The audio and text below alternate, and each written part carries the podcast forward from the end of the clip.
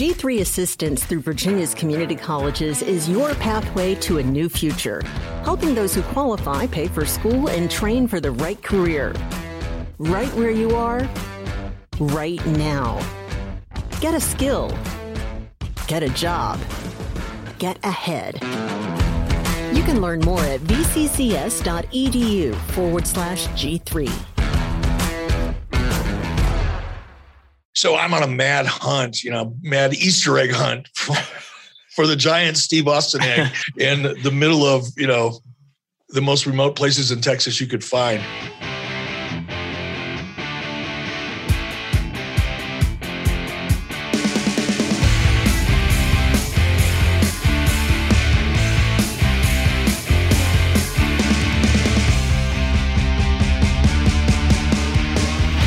Welcome, welcome, welcome to After the Bell. I am still Corey Graves. We are still on the road to WrestleMania, and it is, in fact, 316 weeks celebrating all things Stone Cold Steve Austin. We've got a special edition of In or Out coming your way, plus a conversation with the one and only Eric Bischoff. You are not going to want to miss under any circumstances. I don't think I'm overstating it. It is truly huge. Here to help me navigate these choppy waters, Vic Joseph of NXT. How are you this morning, Vic?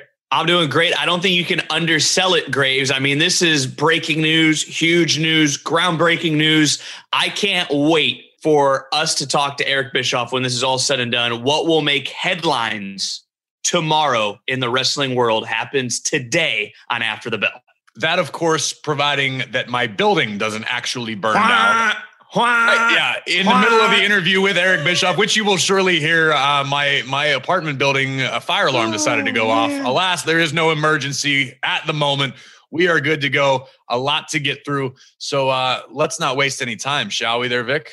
No, hey, real quick, happy 316 week. Cheers to you and my Steve Austin Broken Skull IPA. Listen, you thought you were all fancy. You thought you were going to show up with your Broken Skull IPA. Like I wasn't to. I got a couple. Some, okay? Oh well, you can't do Stone Cold properly unless you're you've got the uh, the Stone Cold Broken Skull IPA. It is delicious. It is fantastic. I'm not just saying this because he'd kick my ass. And here it is. Here it is. The aforementioned fire alarm.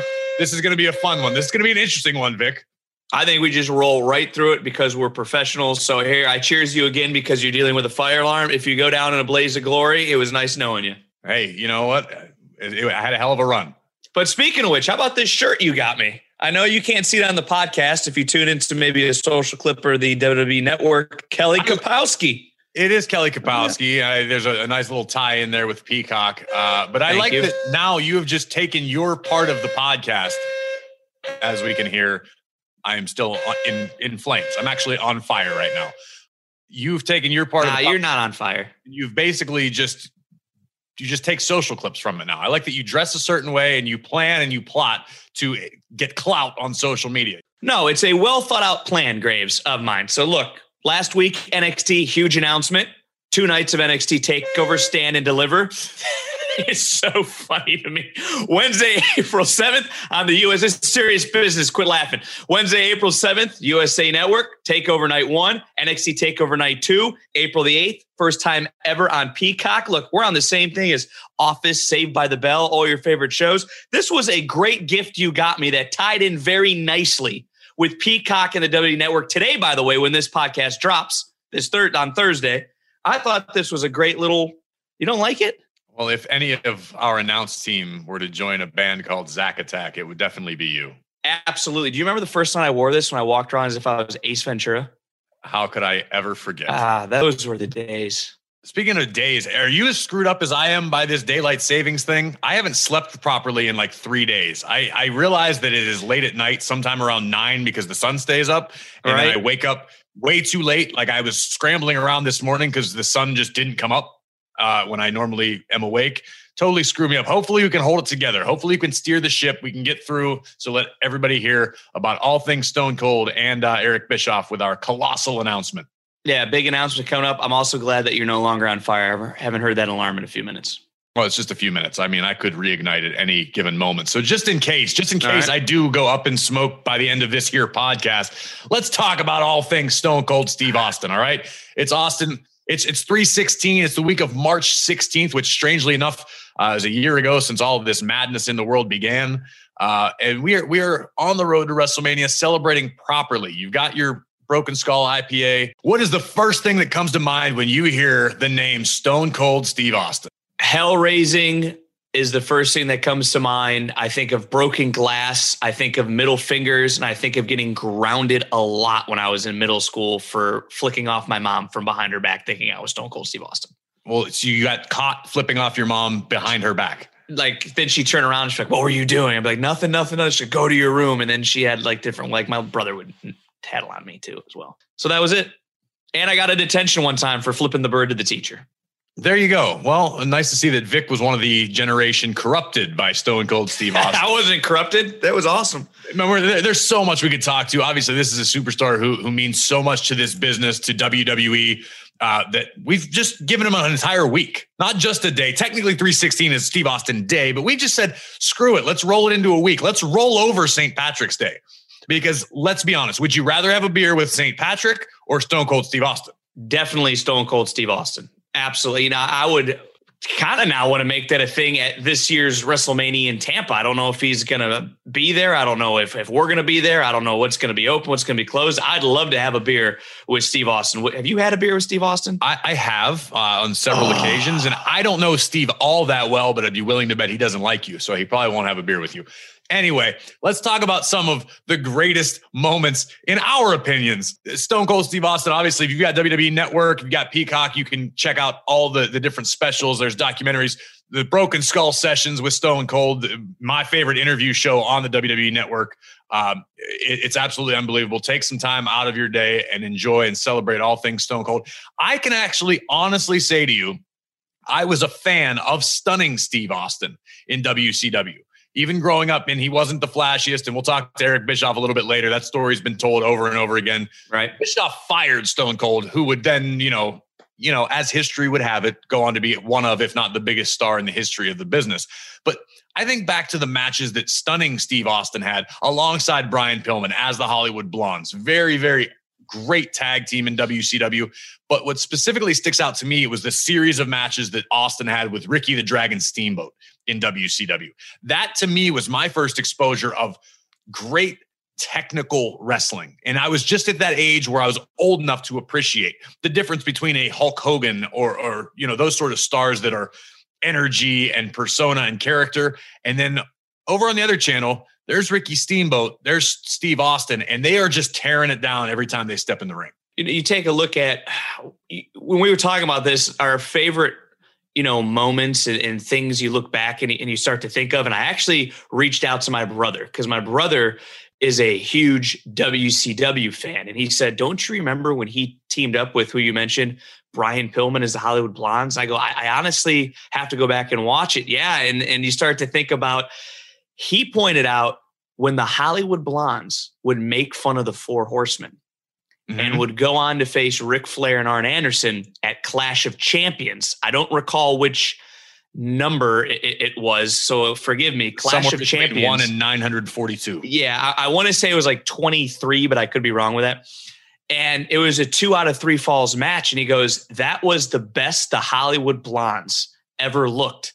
And it's a totally different side of what I know Steve Austin to be, going back to your point about Ricky Steamboat, that there are these lost matches that he put clinics on.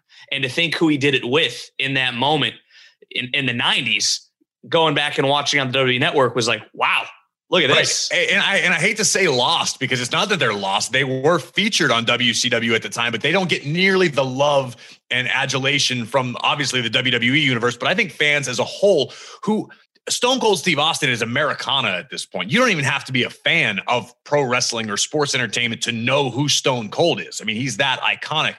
But it what didn't just happen overnight.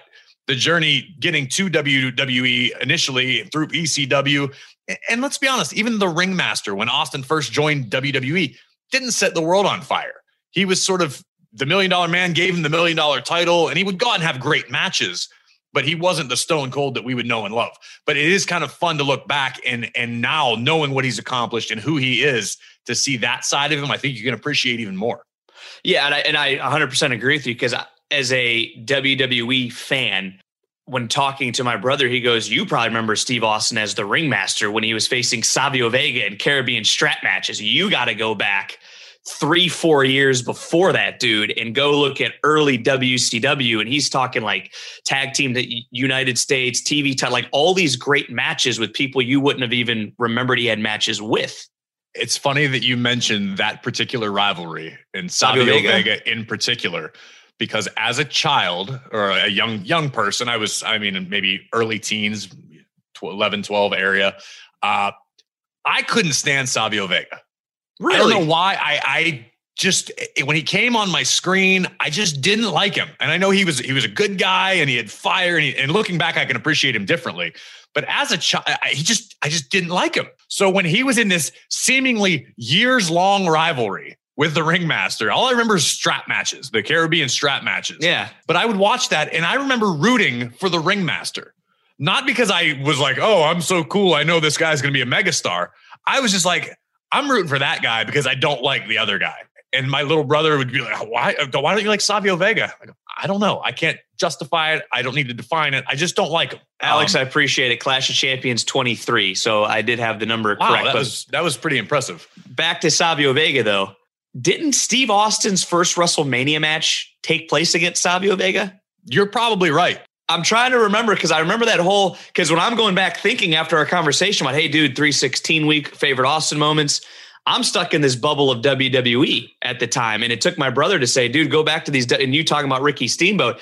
I think WrestleMania 12 against Savio Vega was Steve Austin's first WrestleMania match. And now to hear you say that you don't like Savio Vega or didn't like him at the time makes me laugh even more, thinking really about the career that Steve Austin had, because so many people just remember, oh, Attitude Era, and he stunned Vince McMahon or Mr. McMahon and won the Royal Rumble and thing. And then you were, well, wait a minute, actually, let's let's actually take it back like five years now and think right. about all the great things he did. And then that period of time as the ringmaster that you brought up. Yeah, and a lot of guys will will tell you. A lot of guys who've been in the ring with him. Triple H comes to mind because I recall having that conversation with him. They they say, "Oh well, Steve wasn't an in ring guy. Austin wasn't a a technician." I would disagree with that. I think it, late stage Stone Cold, which is what everybody became to know and love, he was a brawler. He didn't do anything fancy. Punches, mm-hmm. kicks, and a stunner and, a, and the elbow. That was it. That was all Austin needed. But when you watch those matches with Ricky Steamboat and, and a lot of the stuff he did in WCW uh, with it, with you know uh, Bobby Eaton and all, uh, Arn Anderson, all these these greats, the technique was off the chain. He was doing stuff that people nowadays probably look at as normal and usual, but Steve was ahead of his time from an in ring perspective at that point in his career. So as you've gotten older, and we're relatively the same age, and now being able to look back at the WWE Network, which by the way is on Peacock as of today, which is Thursday do you have a greater now appreciation for Steve Austin as a whole? Because he did go from that technical ability, Steamboat, Arn, Flair, being able to stand toe to toe with some of the greats, and then transition into this brawler that only has to do a punch, a kick, a stunner, and an elbow. I wouldn't say I have a greater appreciation just because I've lived this since I was a kid. This is mm-hmm. all I've cared about. So I've watched and seen it all. Most people are only familiar with the Stone Cold run, which basically defines Stone Cold Steve Austin's career. It's just funny to me that despite all of the memories and all of the clips that still play in the opening of our shows and Austin in the beer truck and, and riding the four wheeler and all of the incredible moments, him and Mike Tyson in the ring it's funny that he could do something of such a high level, like the rivalry with Ricky Steamboat eh, eh, and all of his WCW accolades, and that be overlooked because that a lot of guys could hang their hat on. Oh, wow, I, I had a great rivalry with Ricky Steamboat in WCW. That's nothing to sneeze at. Sure. But somehow Austin has reached such heights that something as incredible as that series of matches just doesn't get the love I think it deserves. And I think a lot of people would agree. Well, I I actually 100% agree with you. Going back to me having to look into these matches from WCW because when I think of Steve Austin, back to your original question, I think of the Attitude Era, everything we've talked about, but then I think about the comedy stuff and the stuff the the, the segments with mm-hmm. Kurt Angle, with Booker T, what he did with The Rock when The Rock threw the championship off the bridge. I start Eric thinking Bischoff. of Eric Bischoff, who of course we have coming up that we'll talk to. I think of those segments along with the Attitude Era matches that it's almost the matches we're talking about now. I don't want to say lost, but are like third tier in a guy's historic career, which now is funny to me. Like, how the hell do we overlook this? Right, right. His body of work speaks for itself, but it, it goes a lot further and a lot deeper than what we all know and the moments we constantly replay over and over again. It's worth it's why it's so lovely to have something like the WWE network. You can log in, you can you can look up anything not only Stone Cold has done, but stunning Steve prior to that. And it still all lives on. And if you're listening to this, trust me, it's worth going out of your way to check out some deep cut Stone Cold or some deep cut stunning Steve, uh, should you have the time to enjoy it. I want to ask you, Vic, off the top of your head, do you have a favorite Stone Cold Steve Austin match? Off the top of my head, the stuff that he did, probably him and Shawn Michaels when the Attitude Era began or the Stone Cold Era began, because of of the where I was as a wrestling fan was a huge Shawn Michaels fan with D-Generation X and everything like that, and I was upset that Shawn Michaels lost the championship in the main event of WrestleMania. And there's my brother again flicking me off because he's a huge Stone Cold fan. So there was that um, animosity between us. And as you get later on, the, the other one that sticks out to me is probably Steve Austin versus Dude Love when Dude Love was, you know, with Mr. McMahon and, and the corporation for w- whatever reason. Um, it's hard to pick out one. The stuff he did with The Undertaker was a great. Highway to Hell, SummerSlam 98 also sticks out. Madison Square Garden uh, with ACDC always rocking in the background. There's just so many great Austin moments. It's hard to pick one match, but those would be the three that initially stand out to me. I would not disagree with any of those. Those are all awesome memories. I enjoyed all of them very much. For me personally, I catch a lot of crap from this anytime I have this discussion from from coworkers, from colleagues, friends. Austin versus Rock at WrestleMania 17 is widely regarded as maybe the best match both guys ever had. And I'm not going to argue with that. The, okay. the, significance of what they did and, and Austin with the with the chair and, and all the chaos, it's unbelievable. I'm not discrediting that at all. For me personally, I always have enjoyed WrestleMania 19 the most. Their match at Safeco Field, uh, which was would be Austin, basically Austin's last true match, definitely his last WrestleMania match. Um, they've covered, you know, the Rock whispering to Austin at the end. That that's gotten a lot of play, but that seems to be the bit that lives on. Is that last moment of them whispering to one another? I thought that match was so much fun. And it was a WrestleMania match, and they weren't in the main event. So the fact that Stone Cold versus The Rock was on the, I don't want to say undercard, but not the main event, not the last match of WrestleMania, plays a little weird to anybody because you look at these two icons and they go on, you know, second to last or third from last. I don't exactly remember. But eh, you know, Rock at one point puts on Austin's vest and just beats the hell out of Steve all over the arena. It to me it was just fun. It was chaotic. It wasn't the same feeling. I think I think WrestleMania 17 emotionally probably hit people a lot harder because of what it meant in the context of the storyline of what was happening in WWE at the time as a fan, as a standalone match, give me 19 all day, every day. I would put that probably in my top 10 favorite matches ever. I just genuinely enjoy it. And I, I don't have a, it's not this, oh, I know so much about the business that this is why I enjoy it. No nuance. It was just fun to me. And the, the few times I've gone back and watched it, it holds up to me just as well as when I watched it live. WrestleMania 17 sticks out to me more than 19 based on the vignette video package leading up to the match with oh, Limp Bizkit playing. One of the greatest I, ever. Oh. I was like, Whoa. I still go oh. back and I will watch that over and over again. Yeah. And I mean, like, repeat with like my, my college buddies. My buddy Keith will be like, hey, you want to watch some vignette? Well, I got to watch one, play it. And we'll send that, you know, out to each other. But 19 stands out to me. And I don't remember where I heard this, but it's the Easter egg that's in the match and it's on Steve Austin's vest. That's what I always remember about 19. OMR, one more round, because he knew that was going to be his last his ah. last go round quote un, unquote. Did so you ever read, did you read Steve's book and, and the story yeah. about the, the weekend leading up to that and, and in and out of the hospital yeah. and panic attack? I mean, it's a crazy story, which makes me appreciate it even more now. I didn't know that that was the, the OMR though, the one more round. OMR, one more round. And it might be the edge thing. Maybe I just am, am, am imagining it like he was with the Paul Stanley character, but I'm pretty sure OMR stands for one more round. And maybe because I'm drinking these Steve Austin broken IPAs right now, that's just another cheap plug because I hope he sends me some more free beer. Um, but yeah, it was it was awesome. Well, I think uh, you and I could debate this all day, every day for many days. So I think we should throw this one to the ATB faithful. Maybe we make this the question of the week. I'm going to well, do it now. Two questions of the week. Well, I'm I'm okay. So we can have two. It's yours. Special- I have one from me to you. Okay. Well, that's coming up later on. That's, that's, not how any of this works. It's a tease. I, I, put the question out there to the ATB faithful, and they yeah. give me the answers. That's how yeah, this yeah, works. Yeah. But then we I do it at one the end for of the show. Later. But for the sake of variety, I'm going to change it up. I want to know uh, WrestleMania 17 or WrestleMania 19. Use the hashtag 17. after the bell and let us know what you think.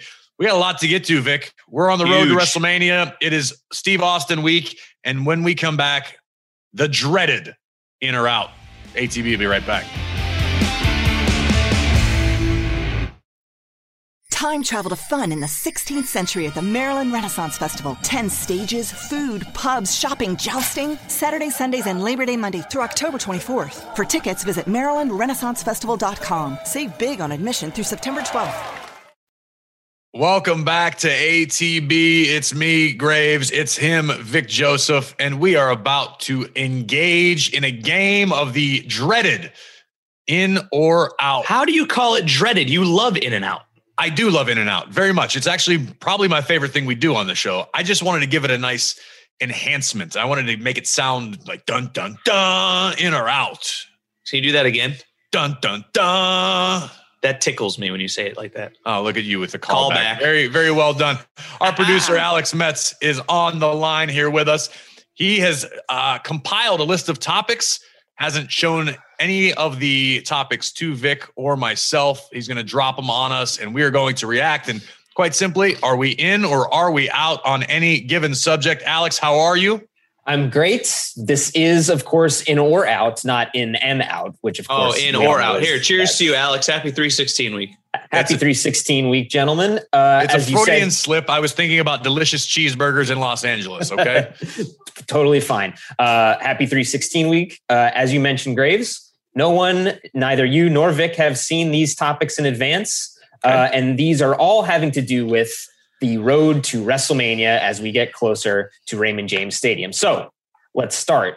Bobby Lashley defeated Sheamus in a fantastic main event on Raw this past Monday, but we also found out on Raw that it is official. Bobby Lashley will defend his WWE Championship against Drew McIntyre at WrestleMania. So, are you in or are you out with this huge championship match at WrestleMania? I am so in. I am extremely in. McIntyre, Lashley. Now, now, granted, we've seen this match in the past. It was last year, the beginning of the Performance Center, one of the first events there. I forget, forgive me. Um, and, and that was it was awesome then. But both Drew and Lashley have evolved and grown into different higher caliber competitors. I think you want a, a marquee match for WrestleMania two nights this year. This has got to be one of them. Uh, two legitimate, bona fide heavyweights battling for the WWE Championship. I love everything that Drew has done for the last year under the circumstances that no champion would ever want to be tasked with. I think Drew did an amazing job. I think Bobby right now is doing the best work of his career. I think it's going to be absolutely awesome. But Vic, I'm going to do you one better. Here we go. This is 316 week, right? This is Steve Austin week. I am making the declaration right now. If Bobby Lashley does not walk out of WrestleMania as WWE champion, I'll let you host the show however you want for a week. Alex, did you hear that? Because that might perk his ears. So, Alex, are you in or out on Vic Joseph hosting the show for a week if Bobby Lashley were to walk out with the championship? I'm so far out. I'm at in and out. oh, great. Well, I have nothing to add to Graves because I just like Graves am in on Bobby Lashley versus Drew McIntyre. Of course, we had Bobby on the show just a few weeks ago. He is a bona fide superstar. You do not turn the TV off. And the way Drew has shown his in ring ability as of late um, on on Raw against Sheamus to go one on one with Bobby Lashley for the title. Two guys that are driven, two guys that are passionate on that stage. WrestleMania. I am so far in. And I'm going to give you another another perspective on this, right? We talk about how amazing Drew has been as WWE champion, his run with Randy Orton all through the last year. And again, no one would those are less than ideal circumstances for any champion. But Drew got to where he's at by outworking everybody. But quietly, simultaneously, here comes Bobby Lashley. And all of a sudden, while Drew's carrying the torch, Bobby just keeps putting in the work. And Bobby's just about to boil over. Well, guess what? The volcano just blew. Bobby Lashley is all things Monday Night Raw. I feel like it's going to force Drew to step up his game, not only leading into WrestleMania, but going going forward. I think Drew got there. And I don't, I would never in a million years say Drew is complacent or Drew is not working as hard as he possibly can.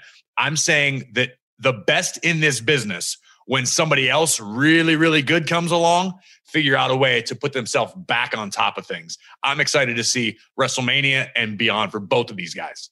Great stuff, guys. So let's move along here. Also on Raw this past Monday, the New Day captured their 11th tag team championship after defeating Shelton Benjamin and Cedric Alexander of the Hurt Business. We also learned that they will defend those titles at WrestleMania against AJ Styles and the debuting Omos. So are you in or out with AJ Styles and Omos as potential tag team champions? I am out on on this tag team title match for the New Day. I take nothing away from AJ Styles. AJ Styles is one of the best performers of uh, this generation. I would like to see AJ Styles in a marquee one-on-one matchup. Um, I take nothing away from his tag team partner, who was in NXT working at the Performance Center. So I've seen the work that he has put in. I also think New Day could have a more marquee matchup for the Raw tag team titles. So, uh, simply put, Graves, I am out on this Raw tag team title match. I can see why, at first glance, people would not be into this. I would say that I'm in, but it's in a weird, sort of morbid curiosity kind of way. Okay. I am very in on Omos making his in ring debut at WrestleMania. Not just because he is a legitimate giant. Uh, I think it positions him, and he's been around long enough. He's been under the tutelage of AJ Styles. He's working in the performance center. Omos is going to be a big deal, I think. We've only seen glimpses of it of his athleticism, but from what I've heard from people that know, you know, people that are in the know, the dude's got all the tools. He's been learning, and a lot of people will tell you this. Uh, John Laurinaitis, Johnny Ace, People Power is one of the ones who who I learned this from. When he first broke in the business, his job was to stand ringside with the sheep herders, who we would go on to know the, as the bushwhackers, mm-hmm. Luke and Butch. But Johnny was a new guy in the business, barely knew, you know, anything. But he would go night after night after night and watch and learn from those guys. And he would drive them and he would he would basically do all the grunt work, all the stuff you don't want to do. But in the process, he was learning the business. He was learning what to do in the ring, how to react to a crowd. If you look at Omos from that perspective, there's nobody better to learn from than AJ Styles. For me, in ring, bell to bell, AJ Styles is the best in the world. So to have Omos to have that opportunity to learn from AJ and then unveil it, so to speak, on WrestleMania, it is a sink or swim for Omos, but I think he's going to be prepared. Also, I'm sure there are a lot of people. I haven't looked at Twitter today, but I'm sure there are a lot of people saying, "Oh, well, last year it was Kofi Mania, or you know, two years ago Kofi Mania. Last year's WrestleMania was kind of up in the air, and now this this match, it's not it's not a sexy headline match, so to speak. But in order for the business to grow and evolve, some of the guys that you look at as the top guys are going to be in these positions because it perpetuates the business. You've got AJ Styles. AJ Styles has had big marquee matches at WrestleMania. He, you know, him and Nakamura, he had the match with Shane McMahon. AJ's had his moments on the grand stage. That's not to say he won't have a few more before he, he wraps it all up. But on this stage, I think AJ and Omos are in a position to create a brand new megastar. And I think New Day and, and Woods and Kofi are the guys, perfect opponents in that situation. I was a little long-winded. I'm sorry. I've I've been you know trying to spit out as many words as I can before my fire alarm starts going off again. well, speaking of the New Day, Corey, uh, Intercontinental Champion Big E is set to defend his title against the new and improved Apollo Crews at WWE Fastlane. After Big E's passionate promo on last week's SmackDown, are you in or are you out on Big E and Apollo Crews at Fastlane? I'm going to word this very carefully. Uh oh. So you know where I'm going you know, anyone who has ever listened to this show knows how much, how highly I think of Big E. I think Apollo right now is one of my favorite things happening on Friday Night SmackDown. Individually, I am all in on both. Everything that they're doing is money to me, everything that they're doing is exciting. I've already seen it too many times. I want to see this Apollo Crews make his name for himself at the rest of the roster's expense. And then maybe six months from now, he comes back and says, Hey, hey, Big E, remember when you wouldn't let me do what I wanted? Now it's time. I would like the slow burn. We're going to get it at Fastlane. I'm sure it won't disappoint. I'm sure it's going to be a hell of a match. But as far as seeing this matchup between these two individuals again this soon, I'm out. That's my first initial thought too, Alex, is I have seen it enough um, on SmackDown that if this is where they wanted to go, maybe you have this version of Apollo take place before a series of matches happens and kind of strikes back at Big E and kind of has that new attitude. So the fact that I've already seen this I would like to see it again, maybe around SummerSlam. I know that's ways away in August, but I would like Apollo to build on what he has been doing by earning some victories, by having some meaningful feuds that can put stock into him, some equity. So the fact that this is happening so soon after a series of matches, I too am out heading into this match at Fastlane.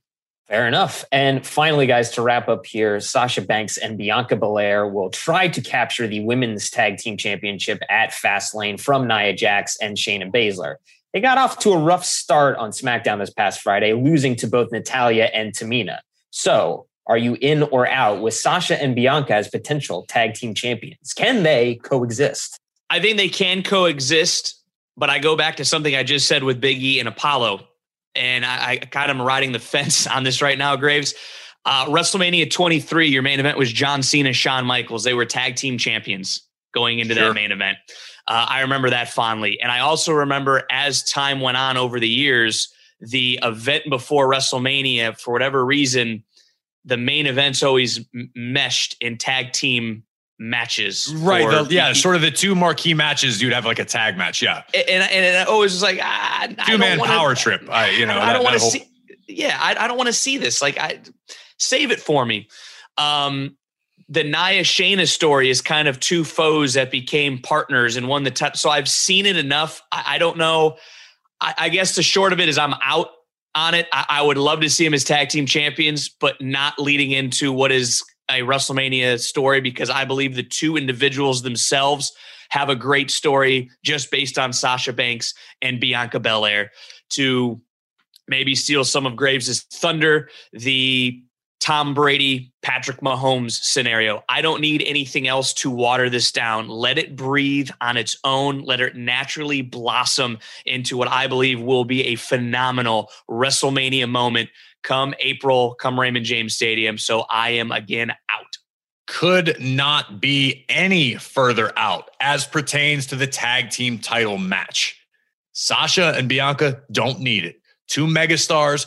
This is one of the matches that's just simple. Just let it be. Mm-hmm. It's fine. It's too, again, Sasha Banks, arguably the best female performer in the world right now. Bianca Belair, not there yet. But guess what? You know what'll put her a hell of a lot closer? A win at WrestleMania. I'm here. I'm curious. I'm a fan. I just want to watch that happen. Let it unfold. The more you muddy the waters, the less I want to drink it. All right, guys. And that is in or out for this week leading up to Fastlane this coming weekend. I'm going to throw a little caveat in here just because I didn't uh, didn't get to it. Let's talk about how badass Sheamus has been. Also, Vic, Okay, uh, Alex, I know, I know, I sent you a text saying, "Remind me to talk about how awesome Sheamus has been lately," and we didn't get there organically. So Beep. damn it, I'm going to shoehorn it in. This is look, nothing has gone right up today. the bus on you, Alex. Oh, oh no, no, no, no, no. I thought I thought that was my fire alarm again. Sorry, I oh, thought no. that's what you were Nothing has gone according to plan this morning. Vic's already had too many uh. broken skull IPAs. That is not true. Let's talk for a second about the awesomeness that has been Sheamus for the past several weeks. We're leading into SmackDown. We're getting Sheamus versus McIntyre. Let's say full disclosure. This is Tuesday morning. I watched it last night and I watched it again this morning. Bobby Lashley versus Sheamus in the main event of Monday Night Raw. Two legitimate heavyweights beating the living out of one another. Give me that all day. I love how, in a matter of weeks, the WWE championship picture to me has become as strong, if not maybe stronger in the big picture than the Universal Championship. That's a bold statement. But I'll tell you why Universal Championship, Roman Reigns is the dude, right? No one's going to argue that. Roman, when they, he says, no, people care about me as Universal, he's right. I'm not arguing or diminishing anything of that. I'm saying the picture as a whole on SmackDown, Roman Reigns is here. Now we know Edge is, you know, in this neighborhood. However, on Monday nights, now you've got Bobby Lashley, who's WWE champion. You've got Drew McIntyre, who is the, is the challenger. But now here comes quietly Sheamus. And I know Sheamus, and, and I will say this till I'm blue in the face, doesn't get the respect he deserves. I very rarely find underrated to be an, uh, an appropriate term for superstars because I think a lot of guys are just people's favorites that don't necessarily earn it, don't do the work, and don't warrant it. I think Sheamus might be the most underrated guy in WWE right now because he has quietly delivered week after week after week. Him and Drew, these matchups that are just brutal. Him and Bobby, God dang, man, that was a fight to end Monday Night Raw. Right there, you've got three legitimate, credible world champion options. Maybe something happens at Fastlane. Sheamus beats Drew. Now it's a triple threat at WrestleMania. Or, or maybe it's Sheamus versus Bobby again. After watching what they did on Raw, give them 35 minutes to do that sign me up, man. I'm going to be sitting there at Raymond James Stadium enjoying every disgusting thud because I'm not being the one hit. Well, you know, it's it goes back to believing. And I say it every mm-hmm. single week when you and I talk. And when you watch, and I'm going to take it back here for a few weeks, when you watch Drew Sheamus, the first time they encountered each other, then you see the second time in the no disqualification match. And now you're talking about the Bobby match. Those are three guys that I believe could beat up anyone Everybody. walking the street. And again, art. Yep. Different strokes for different folks. But when you got guys out there that are literally abusing one another, you believe, and then you see the scars on their body, you see the welts, you see the bruises, because these guys are in there giving you every single thing they can to make you believe. And that's what starts to separate this level from this level here. And everyone's different. Everyone does great things. Sheamus not going to hit a 450 off the top rope like AJ Styles. You come to NXT and you start looking at superstars there. But those three make you believe how strong physical presence that they are. And you know, whoever they face, it's going to be a train wreck. It's going to be physical. It's going to be eye watching television that you can't take your eyes off of because you just want to see the brutality that's going to happen. Could not agree with you anymore. And I'll do you one better. You know why this is happening? Why I truly believe, and I think a lot of people would agree with me. It is the mythology, for lack of a better term, the mystique of true heavyweights. It happens in MMA, it happens in boxing, it's happening in WWE. There is just something when we always use the phrase larger than life. Yeah. When you see people that you don't see, you and I have stood beside Sheamus and Bobby Lashley and Drew McIntyre, and we can appreciate, we have a different appreciation for what gigantic human beings they are. So when you watch them and then you can appreciate the athleticism that they possess and what they bring to the table, to me, it's like this. I, my, when I was living in Connecticut a few years ago, my dad came to visit, and it was the day that Andy Ruiz was fighting Anthony Joshua for the, one of the 11 World Heavyweight Championships in boxing. My dad didn't know who Anthony Joshua was. My dad was a boxing fan, but he's he's lapsed, and I said, "This is the dude. This is the World Heavyweight Champion, Anthony Joshua." And he came out looking regal, looking like money, and then Andy Ruiz came along, but it's just the fact that it's heavyweights. You there's a curiosity that most people feel because I'll never know what it's like to be that big. I'll never know what it's like to be that tough. I'll never know what it's like to be that dangerous. There you got three options that capture the imagination. True world heavyweight champions. I'm here for it. I hope it lasts not only through the WrestleMania forever. I want to shelve something because I know that we're, you know, when it comes to time, that I want to think about for a future talk here, Graves. Okay. Is what old new again. Because when you and I were kids, Hulk Hogan, Ultimate Warrior, these big, larger than life superhumans that get in the ring, and you know it's not going to be picture perfect. It's not going to be poetry in motion. It's going to be a brawl. It's going to be a fight. And then there was a turn as you and I grew older to high flying and great wrestling matches and standoffs and, and you think about the mm-hmm. stalemates and everything wrestling has become over the last decade are we now coming back to the larger than life, superhuman powerhouse kick your ass style main event matches. The undercard, when I was a kid, I always loved it. Bret Hart, Mr. Perfect, Roddy Piper, Shawn Michaels, list goes on. Intercontinental Champion, best wrestler on the card. Main event, Hulk Hogan, not the best wrestler, but my eyes gravitated to him because he was larger than life. Not taking away from Drew, Sheamus, and Bobby, not saying that they're great wrestlers, but when it comes to the card, are we starting to see that pendulum start to swing back into that larger than life type main event? We can talk about it at a later date, just something for everyone to chew on until next week or the week that follows. Yeah, Alex, make a note of that one. That sounds like a fun debate. I'd, re- I'd love to have it right now, but alas, we have been talking about it since we joined you today. Finally, for the very first time ever on After the Bell, the one, the only, Eric Bischoff. Eric, how are you this morning? Thank you for waking up bright and early to join ATB for the very first time. Great. I I'm so excited to be here. Uh, nobody's you know invited me to be a part of your podcast. So well, this, that, is a, this is a first for me. I feel this is exciting. I'm taking credit for that one, Graves. I finally arrive and finally we get Eric Bischoff on the show. we're gonna have we're gonna have a discussion after we log off here with the production team because I've been asking for Eric Bischoff since like the beginning of After the Bell. So this is a big get for me. Obviously, we're here celebrating Austin the 316 week. Uh, and we're going to get to some of your stories and interactions with Stone Cold as we progress. First off, I want to draw attention to what you do each and every week, where everybody can find you on your podcast, 83 Weeks, alongside Conrad Thompson. I've been an avid listener since you guys launched. There are no stories that I'm going to get out of you that can be told any better than you do it yourself in that platform. Um, so I'm going to try to keep it a little fresh, try to not revisit the same history week after week. Um, you've had such an extensive impact here on the sports entertainment industry. But first, I can't get over. I know it's early. You are very open about your love for your living situation in Cody, Wyoming. Uh, I wake up every day and like to look at your Twitter because you usually post a picture, some of the most beautiful scenery I've ever seen. So again, thanks for waking up bright and early. Happy to do it, man. I, am always up early. I'm usually up by 4:30 or 5 every morning. I go to bed at 8 at night, but I'm usually up at 4:30 or 5 every morning. Lots to get to, lots to get to. So again, you've covered on 83 weeks. It's been covered by WWE, the Monday Night Wars, uh, extremely in depth.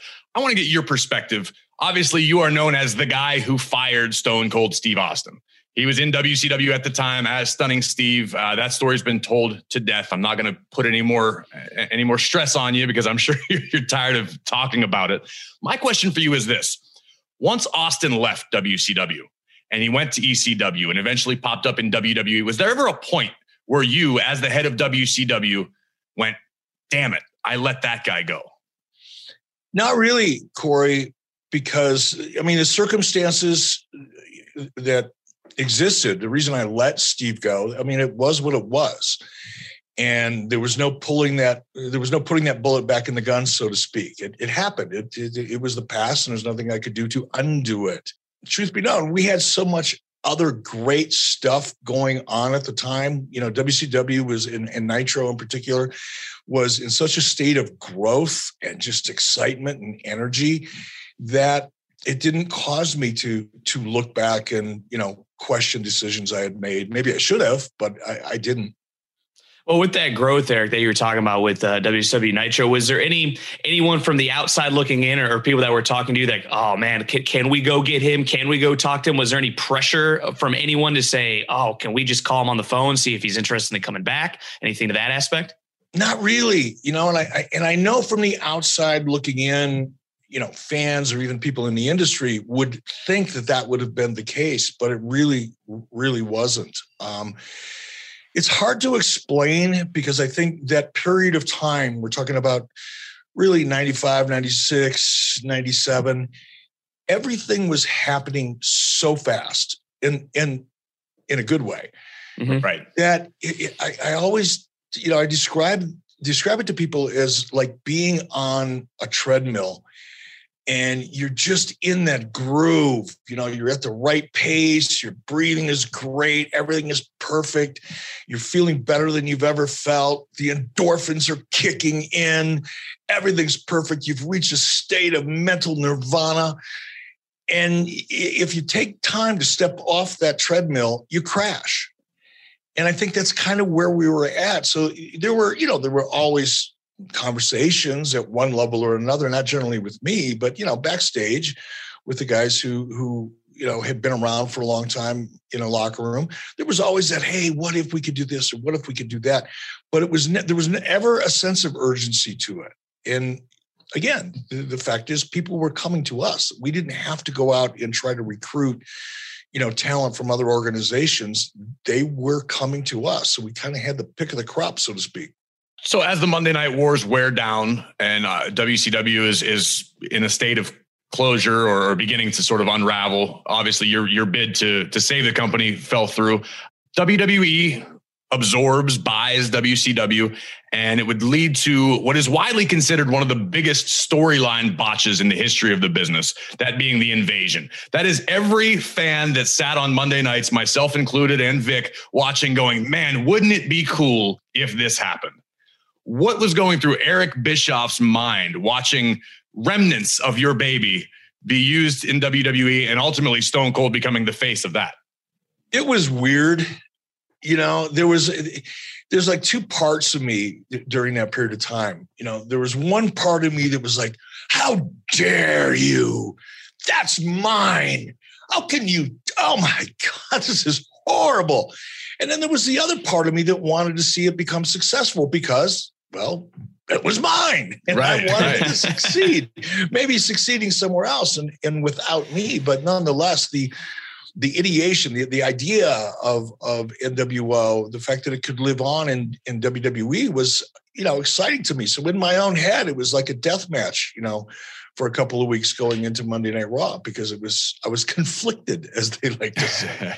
but you know, it is like I said, it is what it is, and it was a botch, wasn't it? Oh my god! Oh man, I'm telling you. I mean, for for a little kid, I think I was uh, 13 years old, 14 years old at the time watching this, and I mean, this was literally the greatest thing that could have happened when it all started. And the WCW guys and ECW guys were in the ring, and they all turned, and it was like, oh my god, it's happening! It's happening! My life is never going to be the same. And then within a few weeks, even me, who would consume anything that was fed to me from WWE or WCW, is going this kind of just doesn't feel right. In your opinion, Eric, is there anything that you you would have done differently? I know you don't love to fantasy book, but looking in hindsight, is there something you think could have saved that angle? And Corey, I you know I've spent a couple minutes in in WWE as a talent, and I, I think I was there long enough for my coffee to get lukewarm as an executive. But while I was there in all those years, and as close as I am to certain people in WWE, including Bruce Pritchard, people know that you know he and I are, are very close friends. I've never really asked the question, but I'm pretty certain that at some point right before that angle launched, well, I know I got a phone call. I got a phone call from Jim Ross. It was in July, I believe, or June, and Jim called me. And you have to understand the context of this. Jim and I were we're very close now. We're great friends now. We have a blast together and all that. But back then, you know, when the the WWE version of the NWO angle was unfolding, I got a call, and I think the timing is right here. You'll have to ask somebody, you know, on your side of the equation. But I got a call from Jim Ross, which really surprised me because of the tension in the relationship. And Jim was, you know, head of talent relations, so. You know, Jim called me, and he, he was very, uh, he was very professional, but very distant, and basically offered me an opportunity to come in and join WWE as a part of a storyline. Now, I'm never one to go, well, you know, I'm only interested if you tell me what the story is. For the most part, I'm not that way, you know, especially with WWE, people that I know. Um, but Jim, you know, he, he, offered me an opportunity to come in and uh, the timing wasn't right for me. It just didn't feel right. Jim wasn't being as forthcoming as I was hoping would be to at least to get me excited about it. Sure. So I passed on it.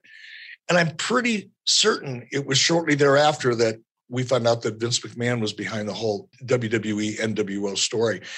So I, I, think to answer your question with that little bit of background, had I decided to take that opportunity and jump at that opportunity, I think it may have been revealed that I was bringing NWO with me into WWE. And if I'm right about that, I think that could have helped a lot because I just don't think anybody bought into the story of Vince McMahon bringing in the NWO to ruin his whole company. When, you talk about the NWO, what are your thoughts on WWE keeping it a, a much smaller, close knit group rather than as it was in WCW when it was starting to grow weekly and monthly? WWE went back to almost the original formula. What were your thoughts on that? How they made it different? Did well, that was obviously right a good you, choice. Yeah, I okay. mean, you, you're looking at you know Scott Hall, Kevin Nash, Hulk Hogan. Come on, you know you mm-hmm. can't really you know if if you want equity in your characters. You can't get more equity than those three characters as NWO. So I, you know, I thought that was brilliant. You know, the, the, the expansion, the exponential growth of the NWO and WCW was really two things. It was holy cow, this is really working. Let's keep going. Part of it. The other part of it, and the larger part of it, was really the intent originally to grow the NWO large enough so it had its own roster, so it could have its own show. Unfortunately, about halfway across the river, um, the horse broke a leg and we went down. And now we're stuck with a whole bunch of NW guys with nowhere to go. So it, from the outside looking in, it was kind of a cluster, but it is what it is. Well, you, you told the story of, of, Jim Ross's attempt to bring you the first time to WWE. What was going through your mind, and walk me through your decision to finally walk through the doors of WWE? Well, the first time, you know, Jim called me, like I said, it was really timing. It's not that I didn't mm-hmm. want to get back in the business or I didn't want to work for WWE. It was nothing like that. It was just, and I hate to say this because it makes it sound like, you know, my personal life is far more important than my professional life, but in some cases it is when it comes to my family. Um, it was right around the 4th of July. And historically, my wife's birthday is on the 4th of July. The 4th of July is the 4th of July. My father passed away on the 4th of July, just a year previous. And we've been having family reunions and get togethers with family and friends for the last 20, 25 years out here. Uh, it's a big deal to my family. And Jim called me right before the 4th of July. I literally had friends coming in from all over the country, some of them driving in from all over the place, you know, to be here. And it was just like, man, I can't just up and leave. Uh, it's just bad timing. And that's really all it was. As far as actually coming to WWE a year later, that was perfect timing. You know, it, it, my desire to join WWE was no greater or nor less in either of those instances. It was just timing. So shortly after bursting through the doors of WWE, which again I remember being in a hotel room, I forget where when we, it, I was wrestling somewhere. I was on the Independent somewhere, and I remember being in a hotel room and turning on Monday Night Raw and seeing Eric Bischoff walk onto my screen as the new the new GM of Raw. And once again, my mind blew. Uh, that was something that wasn't supposed to happen. But within a relatively short period of time, you once again find yourself interacting with the aforementioned Stone Cold Steve Austin. Now, is it silly to ask? Was there any sort of animosity? What was that relationship like at the time when you first joined? You know, I didn't meet Steve until I had been in WWE for a little while. Mm-hmm. And I had really started to develop some pretty good relationships in WWE. And, and I started feeling, you know, I felt, I'll tell you what, the first night I came to WWE, I instantly felt comfortable, which I didn't expect. And by the time you know the opportunity and i think it was bruce pritchard who came to me and bruce was a little tentative you know he said hey uh, eric uh, can i talk to you for just a minute? I said sure bruce whatever. What do you want to talk about?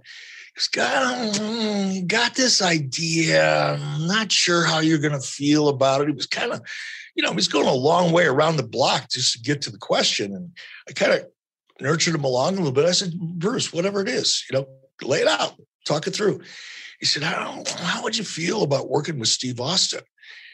And my jaw hit the floor. I was like, Are you kidding me? That would be just perfect. we had a built-in backstory. We didn't have to do a thing. You could have just announced the match and it would have been a draw just because of the history. And that was in in the relatively early days of the internet. So uh, that wasn't like now where everybody and their mother has a website and Twitter and all these, you know, backstage stories just get leaked ad nauseum. This was something that if you had if you knew a wrestling news website, you could go to and oh my God, Eric Bischoff and Stone Cold hate each other. As far as anybody knew watching, you guys were mortal enemies, just from a fan's perspective. it was so perfect. It was like nothing could have been more perfectly set up than than Austin Bischoff. And I'm, you know, I'm not a wrestler. You know, my in-ring performances are hideous, but the character Eric Bischoff at the time still had a fair amount of heat because of the the history and the perception, as you're pointing out, Corey, so accurately, the perception of the audience in terms of what Bischoff felt about Austin and vice versa. It was you didn't even have to do anything. It was already there. And then to be able to build upon that in such a fun way. But the creative for, you know, the story and the build up to it was so much fun. I had still one of my highlights. You know, people ask me, you know, what are your favorite moments in wrestling? And, you know, there's the things that happen, you know, in the business to business side of wrestling that I'm really excited about. But in terms of on camera moments, having the opportunity to work with Steve Austin is definitely, you know, a top three moment. That's great to hear, Cora. It's funny because last week we talked about believing, and when you get Eric Bischoff and Steve Austin face to face, we believed as wrestling fans, like, oh man, these guys want to rip each other's heads off. No one was on Twitter or Instagram going, oh, Eric Bischoff, Steve Austin are set to go on a six week rivalry. Like we believe, like, oh, I can't wait to see this. I have to tune in. And, and that's what makes our jobs fun is making people believe. It, it, it is. And work, again, working with Steve, and I'm going to go back to the very beginning of the story. You know, the first time I had met Steve, keep in mind, I, I don't remember what year it was when I infamously uh, fired him via FedEx. It might have been 94, early 95, whatever year it was. Um, I hadn't seen Steve until the middle of the storyline. If you guys remember, I was, you know, running all over Texas looking for Stone Cold Steve Austin because Mr. McMahon, you know, charged me with the responsibility of getting him to, you know, join the roster again, something to that effect. So I'm on a mad hunt, you know, mad Easter egg hunt for, for the giant Steve Austin egg in the middle of, you know, the most remote places in Texas you could find or not find again if you had to. It was so much fun. But one of those locations that we were shooting in, uh, it, imagine this: it was a bar that's it was a Shocking. bar. It was a bar in Texas. no, brilliant, creative. and Pritchard and I and the crew were already there, and Steve came along after we'd been setting up for about an hour or so. And this was the first time, you know, Steve and I laid eyes on each other since he worked for me back in WCW before I fired him. And you know, he pulled me over to the side and we had a great conversation. And it took about, oh, I don't know, 45 seconds for us to feel like we'd been friends for 20 years, nothing bad ever happened, no hard feelings, everything's good, let's go make some money together. I mean, it happened that fast. Our ability to kind of put all of that behind us, you know, be mature adults and professionals and have fun doing it that whole transition was about 45 seconds. But but the magic that what was created out of that after you squashed it within 45 seconds. Meanwhile, we we as fans were just getting started. We were just getting warmed up at the possibilities of oh my God, Stone Cold might actually kill Eric Bischoff on Monday Night Raw. This is a real possibility. Have you ever drawn the the correlation? Uh, this is just kind of coming to me now as as you're telling this story you are the guy who fired stunning Steve Austin. Stone Cold Steve Austin comes to be in WWE and really creates the attitude era and makes it what it is. His rivalry with his boss, Vince McMahon. It was Vince and Stone Cold on screen.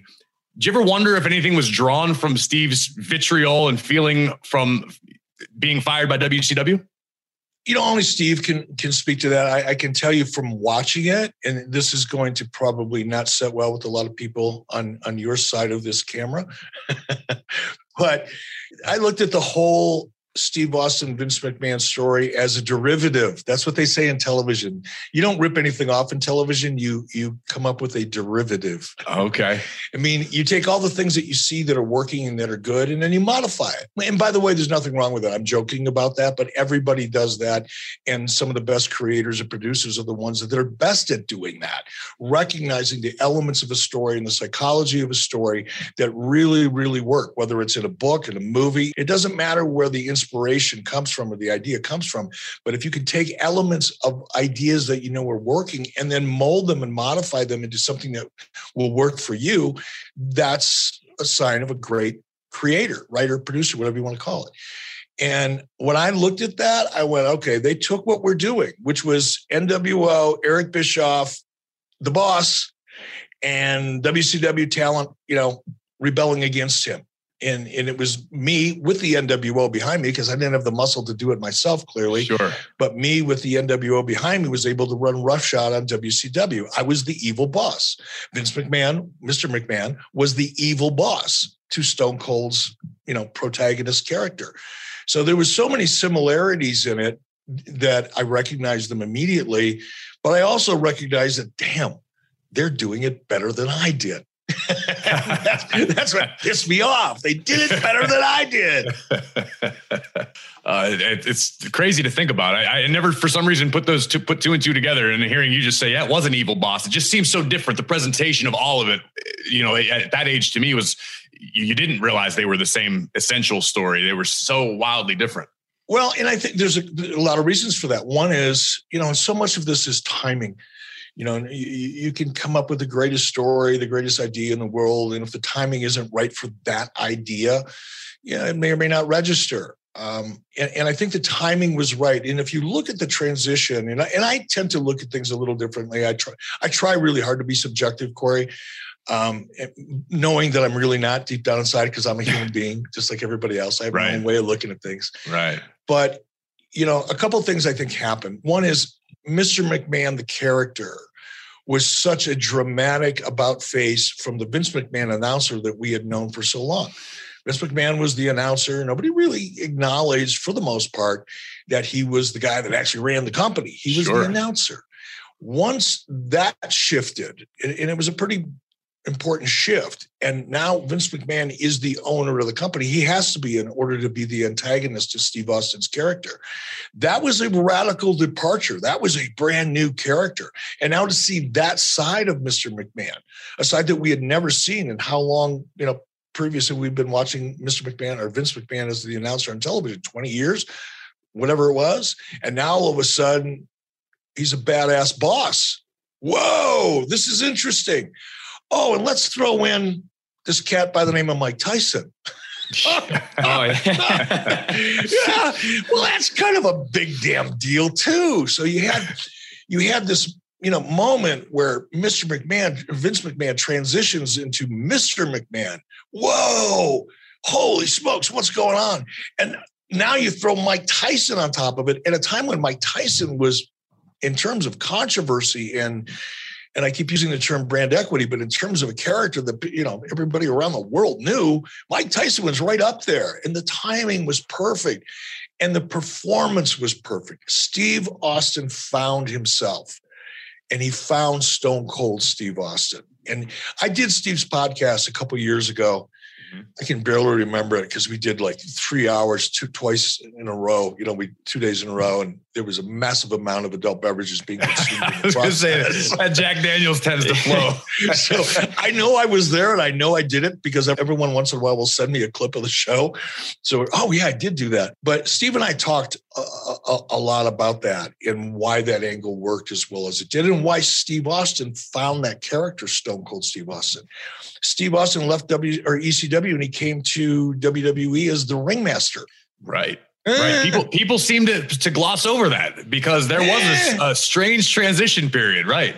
When he was just I don't know where that came from, but that one sucked.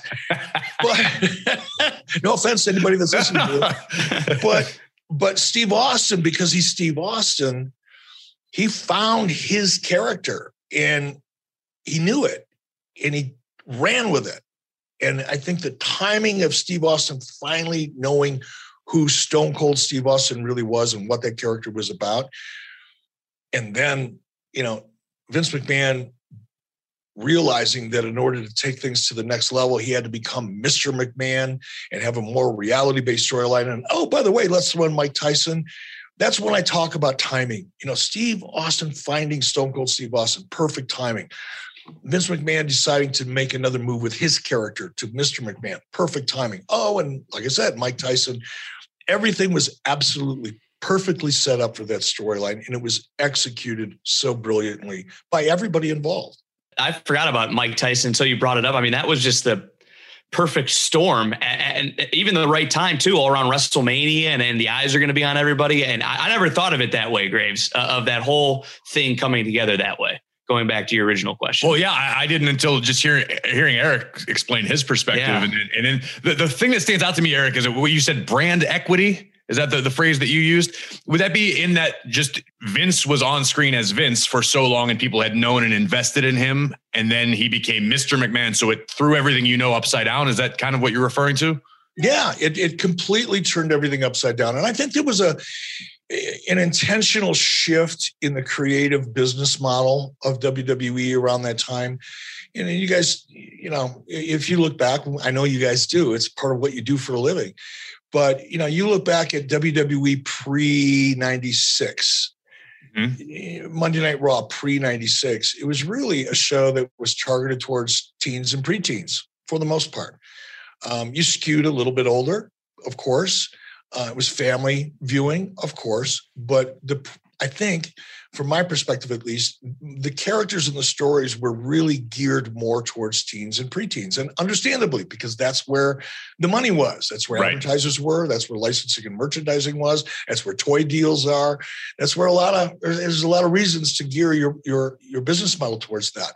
Nitro was doing something different. It was going after 18 to, to 49 year old men. And I think at some point, and I think it was in late 1996 or seven, whenever it was, I think there was a, a moment when WWE decided, okay, we're going to change direction. We're going to go with a more edgy 18 to 49 year old approach to our creative business model because it was working so well with Nitro and I, I, don't I don't want to, especially on your guys' show for crying out loud. No, trust me, I, I live for this. This is I, when I'm yeah, in a car by myself. That's that's been the, the, number one thing about this this pandemic and not traveling like we used to is not having the hours in the car to be caught up on all the podcasts because because yours was appointment listening each and every week. I promise it still is. I got about six to catch up on. So oh, the last no one's a the last one's a doozy, Corey. You're okay. I'll get on it. I'll get on it for sure, for sure. So we're talking about Stone Cold Steve Austin, and what are some of your other memories now? Now that you've crossed over, you're in WWE. You and Steve, it's all water under the bridge. Now you can really enjoy it. You, you've been on the record as saying how much you enjoyed just being a talent for that first period in your life. What are some of your favorite memories of working alongside Steve or, or anybody else?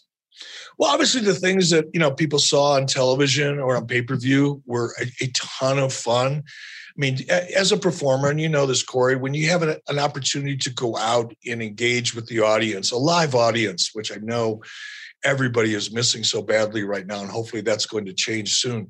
But when you go out, there's not there's no feeling like that to to go out there and and have the ability to create emotion, just like some people create widgets in a factory you know, talent in WWE have the opportunity to go out on stage and create emotion. It's a tangible thing. You can you can feel it. Well, it's not really tangible. You can't pick it up, put it in your pocket, but you can feel it. You can sense it. It changes the way you feel mm-hmm. in, in a given moment at any level. Now, for someone like me to be able to go out there and perform with someone not only did Steve Austin, Stone Cold Steve Austin, have amazing equity as a character, but what an amazing performer. I mean, you could ad lib anything with Steve. That was the other thing. You know what I love when I think back about all the times I've really enjoyed performing, a small handful of names, you know, come to mind almost immediately. And Steve Austin's right at the very top because I love to improv. I love to have a general idea of what we need or want out of a a moment, a segment, a scene, whatever you want to call it. Um, I like to have a really good idea and an understanding of what that is, but I love the ability or the freedom to improv my way into it. And that only works if you're working with someone right. who has equal or greater skill than you do. Absolutely. Otherwise, it sucks. like Hoover vacuum industrial suckage. Yeah, it happens a lot on this when I try to improv off Corey. It just doesn't yeah. work very well. And he looks at me and goes, Vic, you're an absolute moron. And then he has to move on. So yeah, we both understand where you're coming from. and and Steve, to his credit, I don't think there's anybody that I've worked with, at least, better at improving and knowing where knowing what the end has to be we all know what the end has to be we all know the emotion we need to create and the anticipation we need to create that becomes obvious but the journey And in my case, the fun is, gosh, I wonder how we're going to get here, especially sure. when it's live.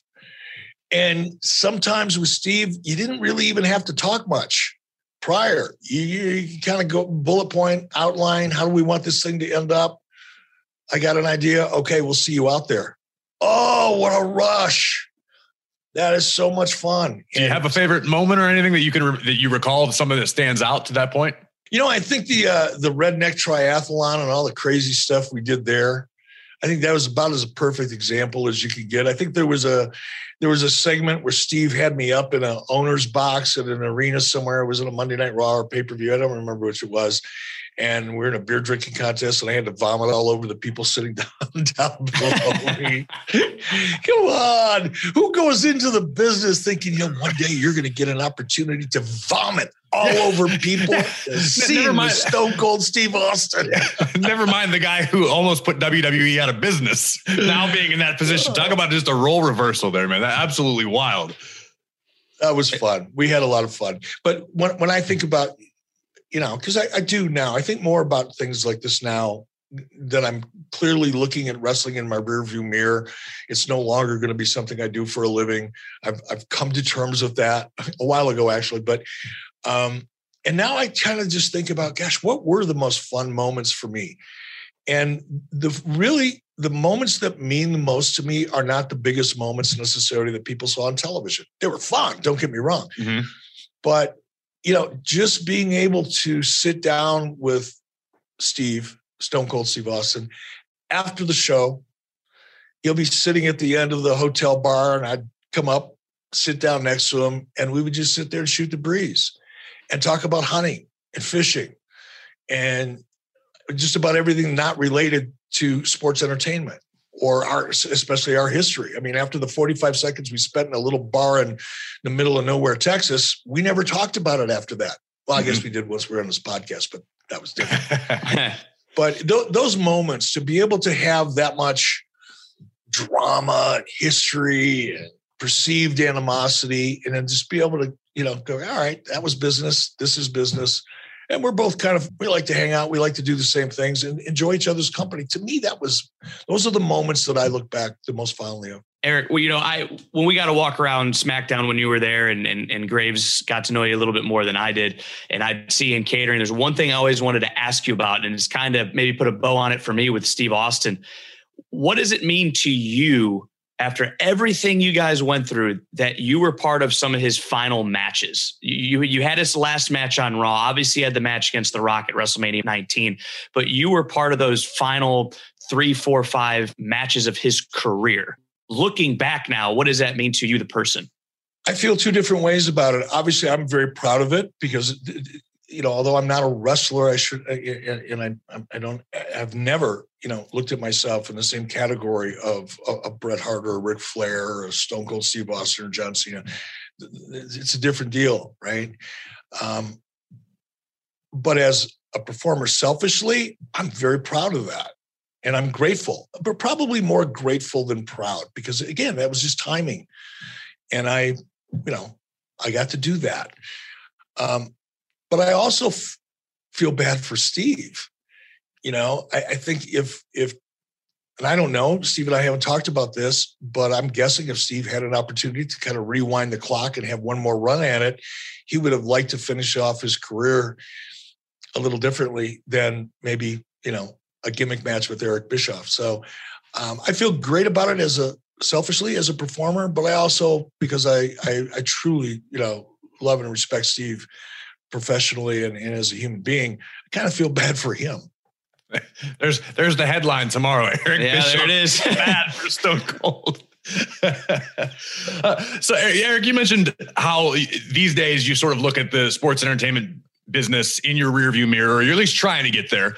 But obviously, you're still you're still active. You still have your hands in in several different projects. Um, what keeps you going? What keeps Eric Bischoff involved and engaged this many years later? Uh, you know, passion. I, I still, as, as, many times, you know, throughout this roller coaster, you know, career of mine, I've tried to kind of like, okay, enough, enough. You've had enough. You've made a lot of money. You've had a lot of success. You've done this. You've done that. Move on, and I do, and and I do so successfully in many cases. but then it's kind of like, oh, I get sucked back in. And I, my wife asked me actually, Mrs. Beast, what, why do you keep doing this to yourself? And the truth is, I love, I love the industry. I love storytelling. I love the characters. There is something unique about sports entertainment and the relationship that you have as a performer with that audience that is so special. It is it it's a fix, it's a rush that you can't get anywhere else. It's impossible. I've tried. Doesn't work. and that's probably it you know but now I'm, I'm i'm trying to be more realistic and and find ways to you know put my toe in the water every once in a while without having to take a bath wonderful analogy i'm gonna steal that one well i'm sure graves you'll find out a way to get that in on smackdown this friday I absolutely will, and I'll give Eric credit because you know the best ideas in this business are just stolen and recycled over and over again. no, no, they're derivatives. That's derivatives. right, derivatives. derivatives. I stand corrected. Okay. derivatives. How do you spell that, Graves? Google it. Well, you know, I, I, do want to say something, Eric, to you from me personally. I don't think I would be where I'm at today if it was not for you, WCW, and the NWO taking a kid from Cleveland, Ohio, and making him believe in the industry of professional wrestling and really lighting a passion for me to want to live out my own dream from WrestleMania to Raw to NXT. So, from me to you, thank you very much for everything that you have now provided me in my life because of what you did uh, weekly for me and the rest of, of the world uh, with WCW and then in the WWE. Wow, Vic, that's and and there's a moment right there. Those are the things that really make me grateful for the career that I've had and the opportunities that I've been able to uh, be a part of, because it's amazing. And it's another thing. I don't want to go off on this too far, but people need to realize because I'm just now realizing it, and I feel guilty about that actually. But you know, over the last few years, I've been doing, you know, personal appearances. And with 83 weeks, we do live shows and things like that. We often do the meet and greets afterwards and to hear the stories of people and and how sports entertainment has changed their lives or how monday night raw or nitro or whatever um, was that moment that you know a father and a son or a father and a daughter or a mother and a son could bond and brothers and uncles and aunts. And it was you know it it's important. And what we do what you guys do what everybody that steps foot in the ring in front of the camera and behind the camera what we do really does affect people and can affect people for the rest of their lives in a very positive way. So you saying that, Vic, means more to me than you can know. And I want to echo all of Vic's sentiments. And I want to just tell a little personal story to me that is still surreal as I sit back and, and think about it. It was shortly after you rejoined WWE for a brief period uh, last year or two years ago, which I also thoroughly enjoyed. Uh, to me, it was far too brief. I, I loved our plane rides, just talking about the business and different ideas. There was a moment for me when we were flying out of White Plains, New York, and I was on a private jet with Mr. McMahon, Shane McMahon, Paul Heyman, and Eric Bischoff. And I was sitting with our good friend Mansuri in the back. And I all of a sudden went, What the hell is my life? All of these figures who influenced my childhood and, and encouraged me to follow these dreams. Uh, here I am with all of them. And it was just totally surreal. But yeah, I want to echo all of Vic's sentiments. But because uh, this was originally my show, I get to do you one better. Because Eric, uh, after all these years and contributions you have made to the sports entertainment industry, it is our honor and privilege to inform you, Eric, that you will be joining the 2021 class of the WWE Hall of Fame. Congratulations. Congratulations, Eric. Wow. Thank you. I don't, Thank you. I don't know quite what to say. Wow. This is awesome. It, it's a much deserved honor. I, would say it's it's well overdue. Uh, we'll give you a minute to process it. yeah, um, it'll take more than a few minutes, guys. Uh, just Wow, that's all I got, man. For a guy that can never shut the hell up on my own podcast, I don't have anything to say. I'm just speechless. Um, wow, this is going to take a minute. well, take your time, Eric. Uh, it, it's this is awesome. This was a thrill when we found out we were going to get to break the news to you. Uh, we were just both as excited as, as two two kids who grew up loving this and now spend our time in front of the microphone. Hopefully, one of these days, at least me or Vic will uh, get to spend some time in a boardroom. Can I give you a little hint? Please don't, don't wish for that. there it is, the biggest life lesson. There it is. Just stay where we're at, Graves. What you wish for. just stay where we're at. We're doing just fine. We don't need any of that extra heartache or pressure. No, guys, I've, I've this is just. I'm not going to lie to you because every year around this time, of course, I get, you know, emails and social media hits and all, you know, asking, and I've always been pretty good at just ah, keeping it out of my mind. I don't think about it. I never have to any real degree. But you look at some of the names associated, many of the names, all of the names associated with the WWE Hall of Fame, and and I'm going to personalize this one for me. The thing that occurs to me right now is like when I first started working in sports entertainment for Verne Gagne back in 1987 knew nothing. I, I, was a big wrestling fan. I had no experience. It was just like this wild-eyed opportunity for me. I put Verne up on a pedestal. And to think that if somebody would have come up to me and said, you know, in 2021, you and Verne Gagne are going to be in the WWE Hall of Fame, my head would have exploded. It, it, would have been incomprehensible. It would have been the same thing as somebody coming up to me and saying, "Yeah, you know, someday you're going to swim laps up on Mars." You know, I was like, "What? this doesn't make no sense." But it's the, the names that are part of the WWE Hall of Fame and just to be associated with those names or wow, it's just overwhelming. So I, I, I just, I can't say thank you enough cool ways for people to know how much I mean it, but I really, really do mean it. We're happy for you, man. It, it's an honor. Like I said, very, very well deserved. Uh, it's exciting for us. It's an honor for us, and uh, we will see you at the Hall of Fame. Wow. uh, And you know what the best part is? The Hall of Fame has always been my favorite part of WrestleMania weekend. And it's it's not that I've not enjoyed the matches and the, the. I mean, because there's nothing like WrestleMania. It's you know, it's the Super Bowl for crying Sure. But there's something special about the Hall of Fame and the emotion that gets created at the Hall of Fame because of what it is and because it's so real to everybody involved it's really really special so to be able to be a part of that and not just be in the audience as i have been in the past uh, wow can't wait to see you guys oh we will see you soon enough all right, Eric, we will let you go. It is bright and early. You've got a lot of beautiful landscape to enjoy out there in Wyoming. And now you have something to look forward to as a member of the 2021 class of the WWE Hall of Fame. I love it.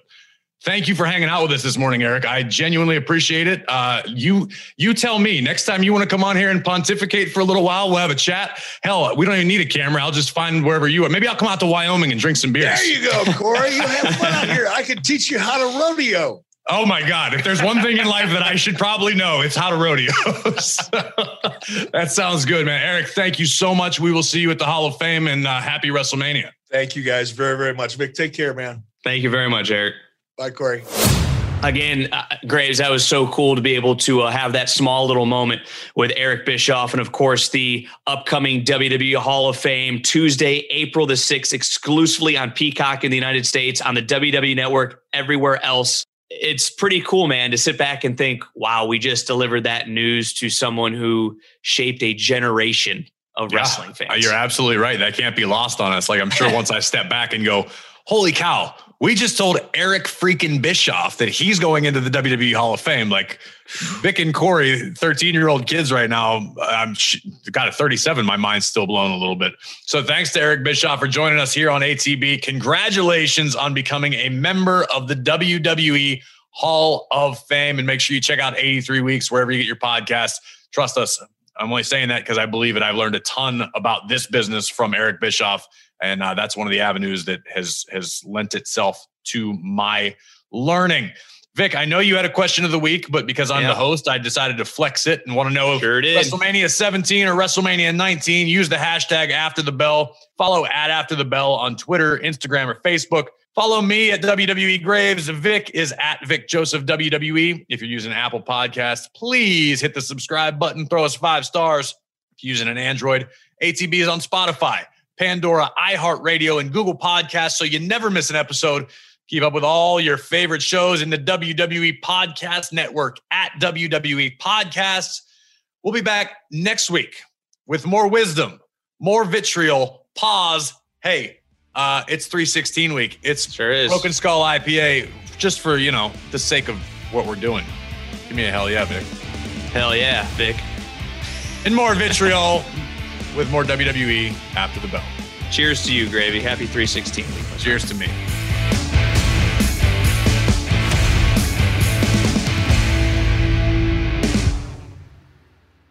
If you've never been to the Maryland Renaissance Festival, you don't know what you're missing.